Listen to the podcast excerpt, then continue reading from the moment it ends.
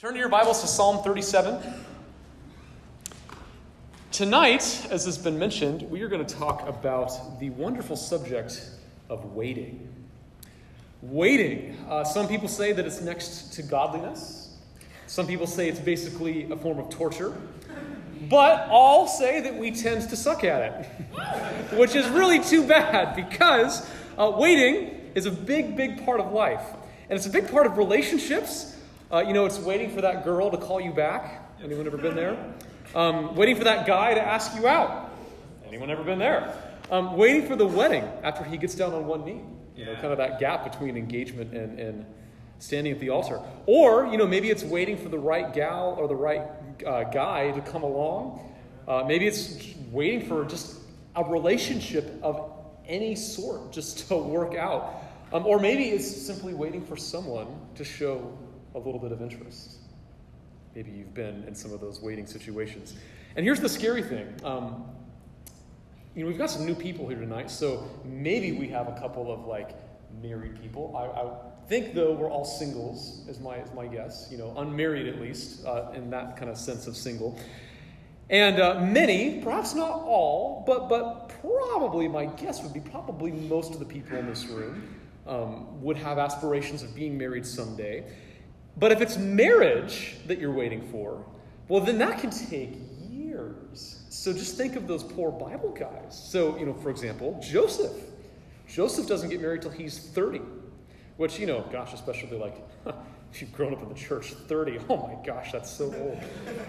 now, not really. I'm 30 and I'm unmarried, so hopefully there's hope. Uh, Joseph didn't get married till he was 30. Isaac didn't get married till he was 40 years old. Same thing with Moses. And, uh, you know, by the way, God never even promises that any of us will get married. So the real question is the real question is how do I trust God with the future? How do I trust God with the future? How do I trust God with my own future? And how do I trust God with my future when my desires are deep, the waiting is long, and the hormones are raging? Uh, just, you know, as we're getting started, anyone have any good answers to that? Anyone want to just toss out a couple answers to what does it look like to actually wait well? Steve, yeah. Take the studying steps of just not thinking about like marriage per se, and just focus on the, the here and now and growing what you have here and now. Okay, so yeah, focus on the here and now. That's good. That's good. Anyone else? One day at a time. One day at a time. That's all. You know, I think Jesus said something about that. Something about how each day isn't a trouble of its own. Yeah, that's good. Uh, Jace? Did we say this? Uh, like cure for anxiety. Cure for anxiety, right? Uh, don't get your hopes up. Don't get your hopes up. Yeah. No, I think worship. Worship. Okay. Uh, what do you mean? Well, if you read the Psalms, like, I think David's heart is reflected in the Psalms. But I think he had that attitude, like way back when Samuel anointed him. Like God had a vision for his life, but he had to wait years and years and years before he became king of Israel. And he actually, just before he was king of Israel, was fighting for the Philistines, like Israel's arch nemesis. He was fighting for them.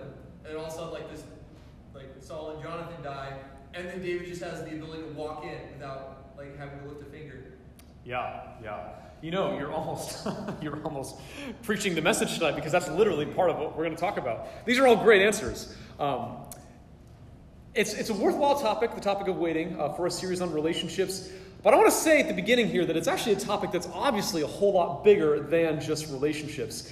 Um, it may be that the hardest piece of your future to trust to God isn't a relationship, but it could be trusting Him for maybe what you're supposed to do next in life, or for whether you'll even find a sense of direction for life, or whether you'll ever be anxiety, or whether you'll ever, ever heal from some wound from the past, or, or just simply whether you ever will finally come to feel like your life is really moving ahead, going somewhere.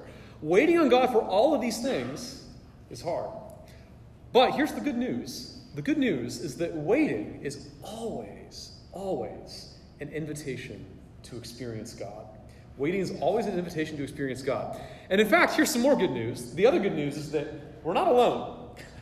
We're not alone um, in the waiting dilemma because one of the people in the Bible who knew about waiting was a guy named David. Um, David, when he was a teenager, as Will mentioned, was promised by God that he would be king of Israel, but thanks to his boss, who uh, was a guy named Saul, uh, his boss, Saul, uh, King Saul, kind of goes insane, and then he tries to kill David, throws spears at him. And David doesn't actually get crowned until 10 years later or more. We don't actually know how many years, but it was probably at least 10 years or more. And so David was the guy who knew about waiting. And conveniently, he actually wrote down some of his thoughts about it. And that's uh, what Psalm 37 is about. So, soak with me tonight in just some of the wisdom that David has for us on what it looks like to trust God with your future while waiting. And let's look at just a couple of verses here. Um, Psalm 37, we're just going to do verses 3 through 7 tonight. Is there anyone who would be down to just read these for us? Anyone feeling good to read? Luke, let me actually give you the microphone so that you can all hear.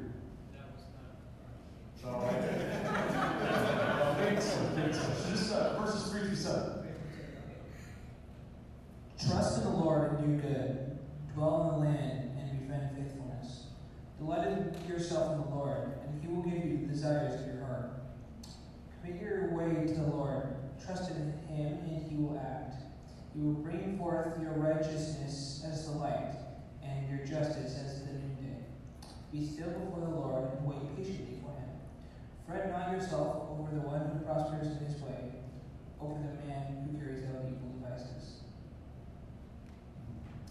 That sounded like some King James action right there. All up to. Oh, wow. Yeah. Any, uh, any ESVers in the room? Yeah. Okay, you know, see, I'm a 90s kid, so I still use the old, like, NIV from 1984. Yeah, so that's, you know, the way you know you've met a, a, a kid from the 90s is that's, that's the one they use.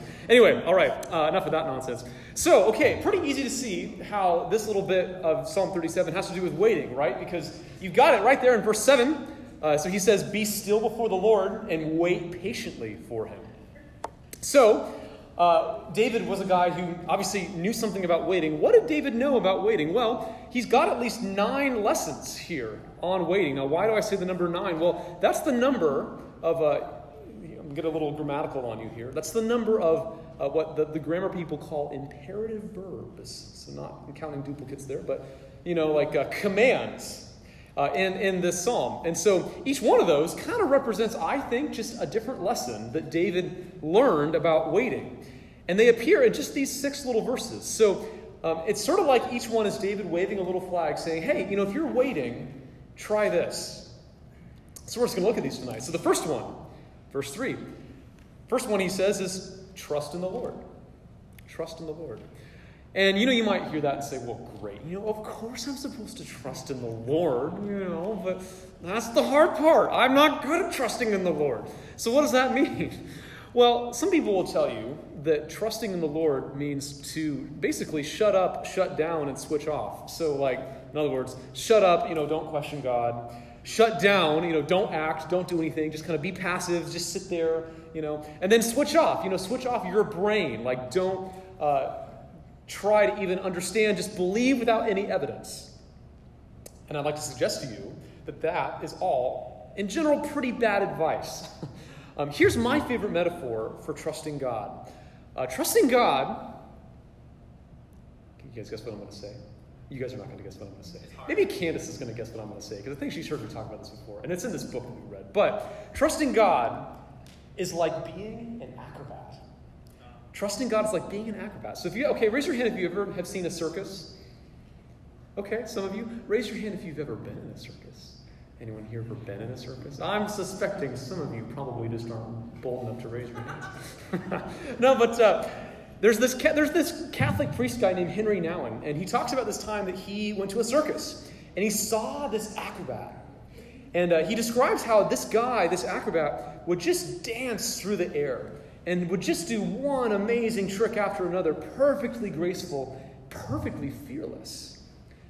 And Nouwen is perplexed. You know, he's asking himself, you know, how is it that this acrobat could be so confident in the air when he's literally falling out of the sky?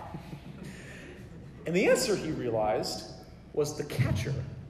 The catcher. A man who was always on the ground waiting to catch the acrobat when he fell back to earth. And if there were no catcher, then the acrobat, of course, you know, would be afraid to fall out of the sky, but because the acrobat knows that the catcher's arms are always waiting, he's freed up to soar, to spin, and to dance, and be totally, completely fearless. Uh, in Deuteronomy 33 27, it says, The eternal God is your refuge, and underneath are the everlasting arms. To trust in the Lord is to know that you have a catcher. When you feel behind in life, you know, like when you feel like you're just never going to break out of whatever addiction you're in, when you're feeling like you're getting older and you're like still not married and you're freaking out, um, you know, instead of like wigging out, melting down, crumpling up, it's knowing that His arms are never, never going to let you fall.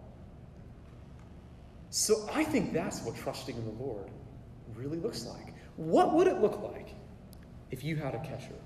If you knew that you had a catcher, a catcher who always catches and who never misses, I think you'd probably feel like the acrobat. You know, you'd be free to dance, you'd be free to dare, you'd be free to dream, to soar gracefully through the trials and through the uncertainties of life because you know that he'll never fail you.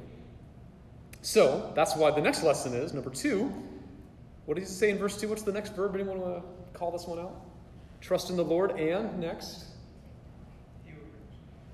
Uh, Do good. do good. Yes, right. Do good. So uh, here's a question: Do things like dancing, daring, and dreaming, you know, do those sound particularly passive to you? You know, sometimes there's this myth that that waiting is just sort of this passive activity. They're not. They're not passive. And waiting isn't passive either.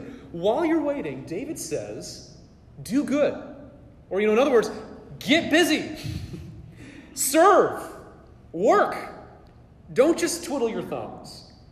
You know, if we're talking about waiting for marriage, since this is kind of a series of relationships, uh, then, then, you know, singles, if you're a single, don't waste your singleness. The Bible itself says that if you are married, you will be distracted.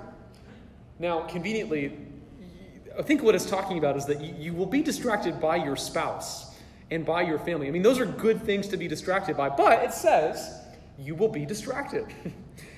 And the reality is, you are never going to have as much time as you have now as a single. You know, I talk to people, I, I, sometimes say this. You know, people say, Oh, how are you doing? You say, Oh, well, you know, I've just been really, really busy. Now, uh, I, I, it's not like I disbelieve you. I mean, I say the same thing. However, however, I've been told by older, wiser people that life only gets busier. So, if you are a single, buy up the time. Make the most of the time you have. Use your gifts, develop your skills, pursue your calling, serve your church. You know, what did Moses do while he was waiting? He fed sheep. What did Joseph do while he was waiting? He served his master. And then even Jesus had a season of waiting. What did he do? He studied the scriptures. Actually, I want to riff on that just for a minute. One of the things that I think is one of actually the most valuable things that you can do with this phase of your life, kind of your post high school, you know, young mid 20s phase of life, get to know the scriptures. Get to know the scriptures. I remember when I was in college, I had a professor, and uh, we were having a little, it was sort of like an end of the year barbecue or something like that for, I guess, a class I was in or something. And I remember talking to him, and he asked me what I was going to do that summer. And I had just kind of had an experience of really being rocked by the Bible, and I was really excited to go home that summer and read the Bible. So I told him, I'm going to go home this summer, I'm going to read the Bible. And he kind of nodded and he said, Oh, good, good. Time spent in God's Word is never wasted. And can I just encourage you, if you want to know one thing that will never be a waste of time, you can never spend too much time doing this. It's getting to know the scriptures. Know them, read them, study them, know them well, and they will be an anchor to you in the wind and waves of life. That's what Jesus did with his time of waiting. And just, you know, it's interesting to notice that guys like Moses, guys like Joseph, they didn't realize how God was actually at work behind the scenes. Moses may not have known that shepherding sheep was training him to shepherd people. Joseph probably didn't know that governing Potiphar's house was training him to govern Pharaoh's house. And the same thing applies to us. You know, all of the Christian life is preparation. And it says in Scripture that if we're faithful with little, we'll be entrusted with much. So just don't waste waiting. Get busy. Do something. Do good. And that's connected actually to Numbers 3 and 4. And uh, I'm going to put these two together. These next ones say, dwell in the land and enjoy safe pasture. So, uh, dwell, what does dwell mean? Live, yeah, yeah. Or maybe another way you could say it is it means stay put. Stay where you are. Stay put, sit, rest, soak in.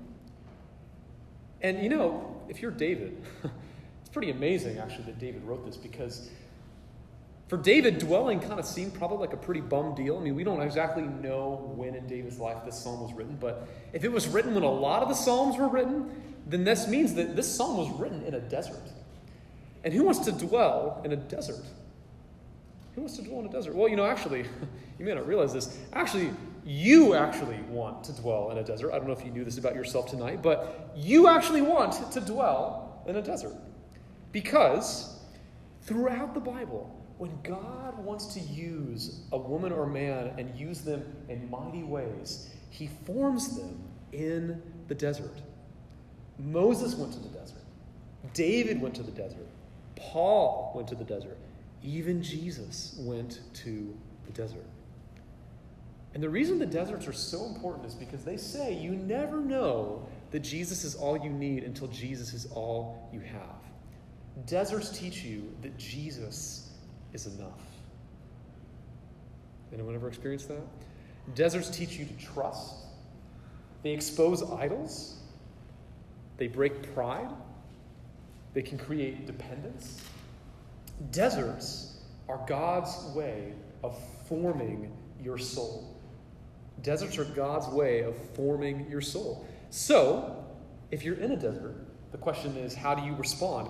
And David says, respond by saying, yes. Say yes to the desert. Say yes to what it is that God wants to do in your life through that. Dwell there, sit there, soak there, and don't play the grass is always greener. you let, let God use the experience to enlarge your soul. I once uh, was asked, I remember someone asked me, I don't, I don't know if I'm getting her wording exactly right, but I think, I think the wording was, How is it that you have come to know God?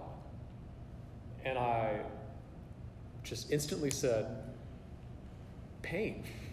Pain is one of the primary ways that I've come to know who God is because of this, because God uses deserts to form your soul. You know, if you've been around Thrive for a long time, you'll probably heard me share more than once about um, this story of a man named Wess Stafford.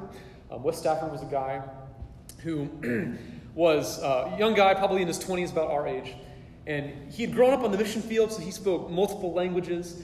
He had, I think, done something like five different degrees. He was a brilliantly uh, smart, talented, uh, gifted guy, and he was a Christian. He had a real heart to use his life to, to follow God. So he had seven different options for different career paths that he could do, having you know kind of finished school, and he wasn't sure which one he was supposed to do. So he goes off into the wilderness, often you know some place to go camping, and he says, "I'm going to pray all day about each of these seven options over seven days, and I'm confident that God's going to show me." Which one he wants me to do. So he goes into the wilderness, he prays about the, the first option, and prays all day and doesn't get any kind of you know sense or sign that it's the right one. So he says, okay, must not be that one. Prays about the second one for the second day. Still no sign there, so then he progresses to the third day, then the fourth day, then the fifth day, then the sixth day. Finally, by the seventh day, he's probably thinking, you know, God, you've been testing my patience. You know, you've been having me wait, right? Because this is the one that you really want me to do. So he, he prays all day about the seventh option, and still, he's just deeply persuaded that God has not spoken. And so he drives back to civilization. He's by himself in his car. And he gets in a shouting match with God. And he begins to say, God, you here I am. I've dedicated an entire week to going out into the wilderness to seek you. You know, the least that you could do is you could respond. And he gets more worked up and he gets more worked up. And finally, he just shouts out, God, isn't there anything that I can do for you? And finally, he says that God speaks. And he just has a, a sense deep in his soul, the Lord saying to him, No, no, I made you to love me. I made you to love me. And I love that story. I love that story because here's a guy who thinks that he's called to wait on God so that God would change his external circumstances. When what really was going on was that he was called to wait on God so that God could change him. And that's what seasons of waiting do.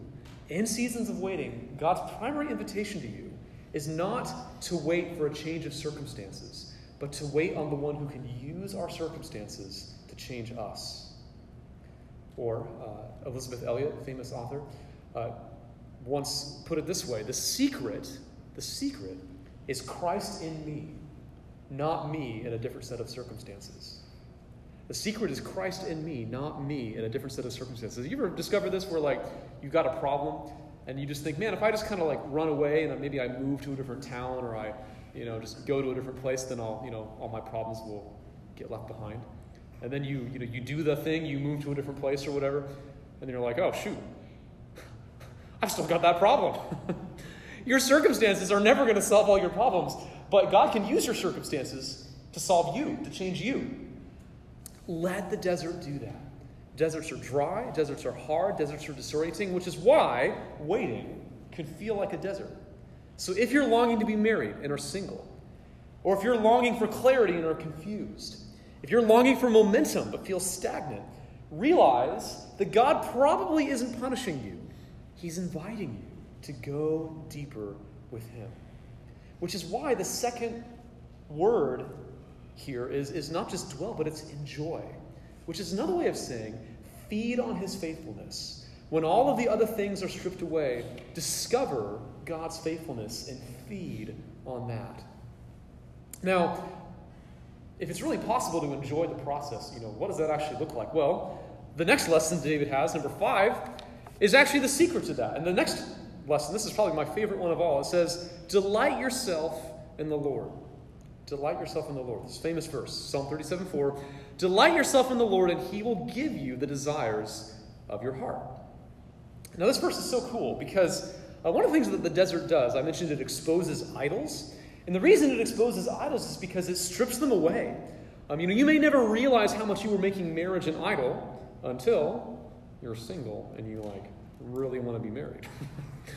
or, you know, you never may realize how much you were making success an idol until you can't get the job that you really, really want, or you aren't making the salary you really, really want, or you aren't doing the thing that you think you need to do in order to be a successful person so you can think that you're cool and that you're good enough and all these things. Well, you know, maybe that's actually like God's way of showing, like, hey, like I'm putting my finger here on something you're worshiping that's not me.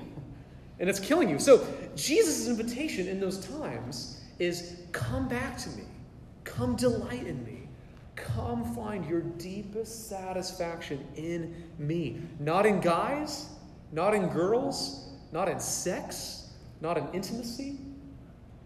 Jesus says that uh, He is the only one who is rich enough, full enough, uh, you know, nourishing enough for your soul to feed on. And the promise here, notice that there's a promise in this verse. The promise is that when you delight in Him, He says, He will give you the desires of your heart. Now, do you notice there's actually a little bit of an ambiguity here? Is he saying, when it says he'll give you the desires of your heart, is he saying that he'll just give you whatever you want? No. Or is he saying he will actually give you the desires? Like he will give you the desire ring? You see the difference there? Which one is it? Well, actually, I, in some ways, I kind of think it's, it's maybe a little bit of both. You know, think about this. There's, there's nothing worse uh, than, for example, crushing hard on someone that you know is bad for you. Maybe you've been there. Or, you know, maybe it's aching for something that's on the other side of a boundary in a relationship and you just know you shouldn't cross it, but you still like really, really, really want to. Or, you know, you're just you're just thirsting for something, you know, anything that you know you just can't have right now. You know, your brain, you know, is like going overtime telling you, don't do it, don't do it, don't do it. Red flag, red flag, red flag, run for the hills. But your heart just, just wants to go for it. it's kind of the war between head and heart. The good news of Psalm 37 4 is that as you delight in the Lord, God promises to rewire your heart. He'll reorder your desires to love and long for the right things, and ultimately to love and to long for Him more, the things that please Him. And honestly, here, here, here's where the kind of the, the, the, two sides come together. When God like changes your desiring, well, then the things that He desires are the things that you desire. And then, therefore, he, th- those things that He gives to you actually are the desires of are the things that you really want. So, so let waiting rewire your desires and move forward. And move forward, that's uh, lesson number six, by committing your way to the Lord. Commit your way to the Lord. So, just this one kind of raises another question I want to throw out, which is, you know, based on what we've seen so far, would you say overall um, that waiting, if you had to pick just one, is waiting more active or is waiting more passive? Active. Active or passive? Okay, Stephen says active. Anyone dissent? Anyone disagree? Tova says waiting is passive. Way to be a contrarian. Anyone else? Who's, who's on Team Stephen? Steven's on Team Stephen. Candace is on Team. Oh, okay, Will, great. Uh, who's on Team Tova? Oh, Richard, of course, is on Team Tova. You always count on Richard to. Okay, okay, so great. Now, you know, it was a bit, it was a trap, you guys. You remember how the Pharisees always said to trap Jesus with questions where both answers were wrong? Well, you know, both answers were wrong. I, I was, I was tricking you. Because it is both. It is both. So think about this. Verse 3 trust, do good, dwell, enjoy. Those are all action words. And then you've got uh, the next couple delight, commit, and then trust is in there again. Those are all affection words. You know, like those are attitudes or postures of the heart. And then, you know, the, the next ones we're going to see be still, wait, do not fret. Those are actually inaction words. So, waiting on the Lord, you could say, is rooted in a set of affections that lead to a set of actions and a set of quote unquote inactions. See that? So it means that waiting isn't simply passive, it isn't simply active. And, and, this lesson here about committing your way to the Lord brings these both together. So, what does this mean? Well, uh, you get a little insight into this if you go to a parallel passage in Proverbs 16, verse 3.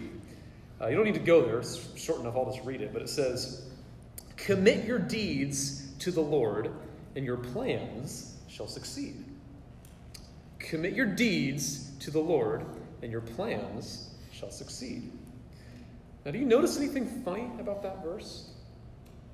I think it's kind of funny about this verse is that it's the exact opposite of how we think it usually works. Typically, what we say is, you know, talking to God here, God, I don't know what I'm supposed to do, but I'm going to commit my plans to you so that what I do will work out. You know, maybe you've played this game with God before. But in Proverbs, it's actually the reverse. It says, commit whatever you do to the Lord, and your plans will succeed. Interesting. So, in other words, whatever you do, do it fully surrendered to God. And when you do, you'll grow into the kind of person who makes godly plans. Catch that? And I think that's what David means here. Here's what tends to happen when you're waiting um, for something.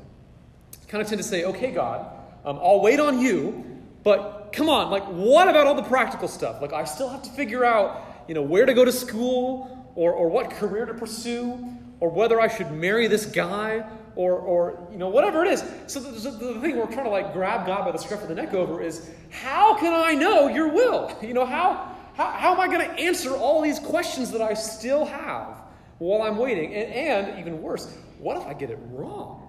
Like, God, you've got to give me the answers here because what if I get it wrong and I choose the wrong way? You know what David's advice is here, I think? He's basically saying, you know, just make a decision. just make a decision. It doesn't say, you know, make a foolish decision or make a hasty decision. You know, use wisdom, but make the decision, commit it to the Lord, you know, be active, but then be passive. Relax. Relax. Because if God is a sovereign God, then no matter what decision you make, if you are making that decision looking to honor God with all that you are and have, then God promises to be faithful to work through it and to work it for good.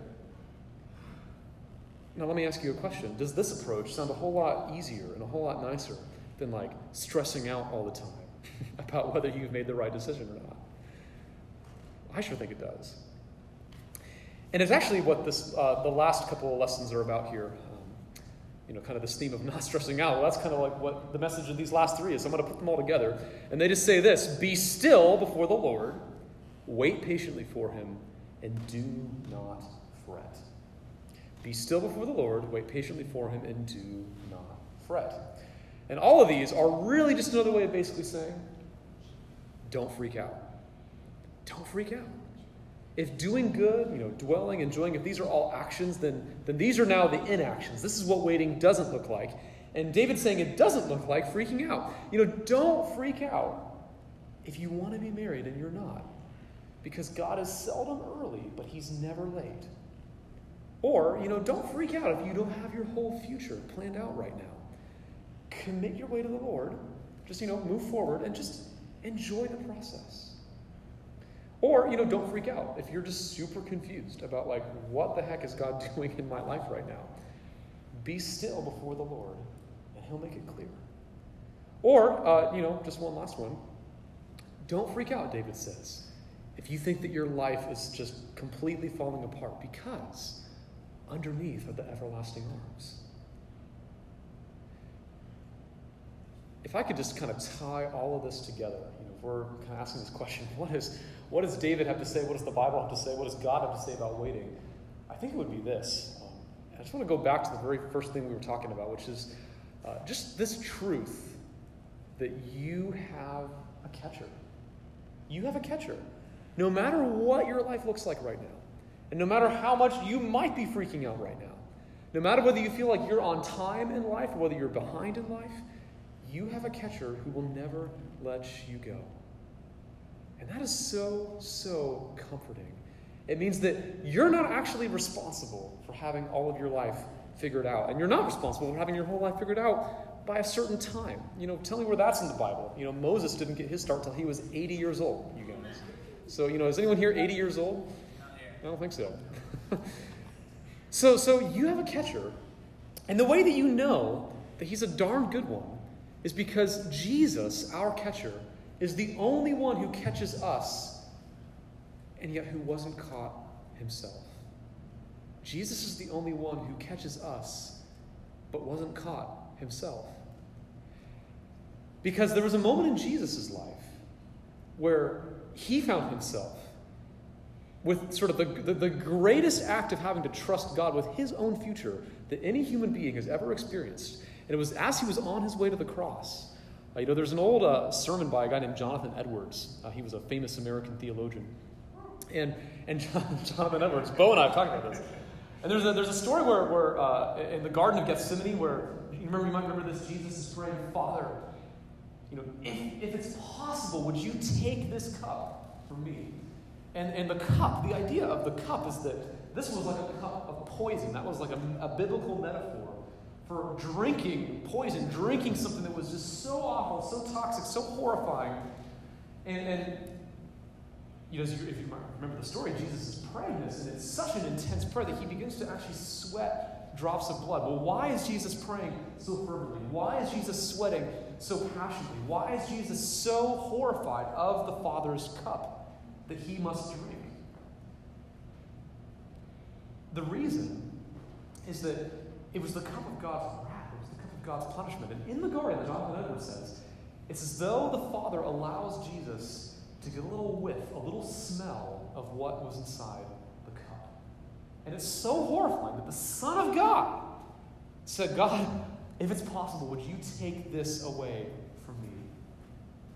You know, here's one part of my own future that is just infinitesimally difficult for me to entrust to you. Yeah. And You know, you know what Jesus did? He drank the cup. He went to the cross. And he didn't just suffer physically. We talk about the physical sufferings of Jesus, which truly, you know, the reason why we have words in English like excruciating, excruciating means out of the cross. Because there were almost no other ways that people could be killed in that time that were more painful than death by crucifixion. We talk about the physical sufferings of Jesus, but the worst kinds of sufferings were the sufferings that no one could even see. It was the spiritual suffering that he underwent being separated from the source of all life, the source of all joy, the source of all goodness, separated from the face of the Father. On the cross, Jesus entrusted himself to God, and yet God allowed him to suffer. He went to the cross, and for a, for a, for a brief, horrifying moment, God didn't catch him. Now, of course, we know that three days later he was raised from the dead. It was God's way of vindicating the sacrifice of Jesus, as if to say that my son lived the life you should have lived, he died the death you should have died. His sacrifice completely satisfies the requirements of a holy God for sin. And yet, in that moment, he was separated from the Father. The reason why we can trust that Jesus will always be there to catch us because, is because he was the one catcher who allowed himself not to be caught for us. And when you look at Jesus, and when you see how he smelled the cup, how he drank the cup, how he allowed for himself to suffer on our behalf, do you think he's going to drop you now? I mean, if he went through all of that, if he went through infinite suffering then, do you think he's going to let you go now? Just because you're having a bad day or because your life feels like it's falling apart? No. No.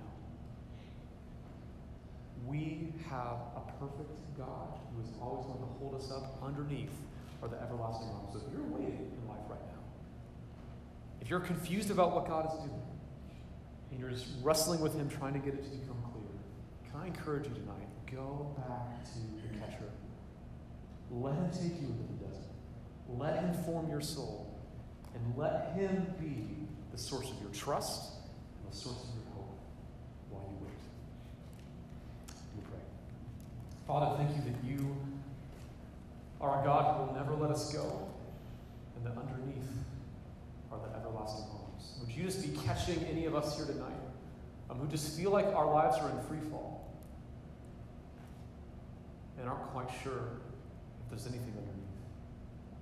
Help us to wait, help us to trust, and help us to embrace, to say yes to whatever you might want to do in whatever season we find ourselves in here tonight. In Jesus' name. Amen.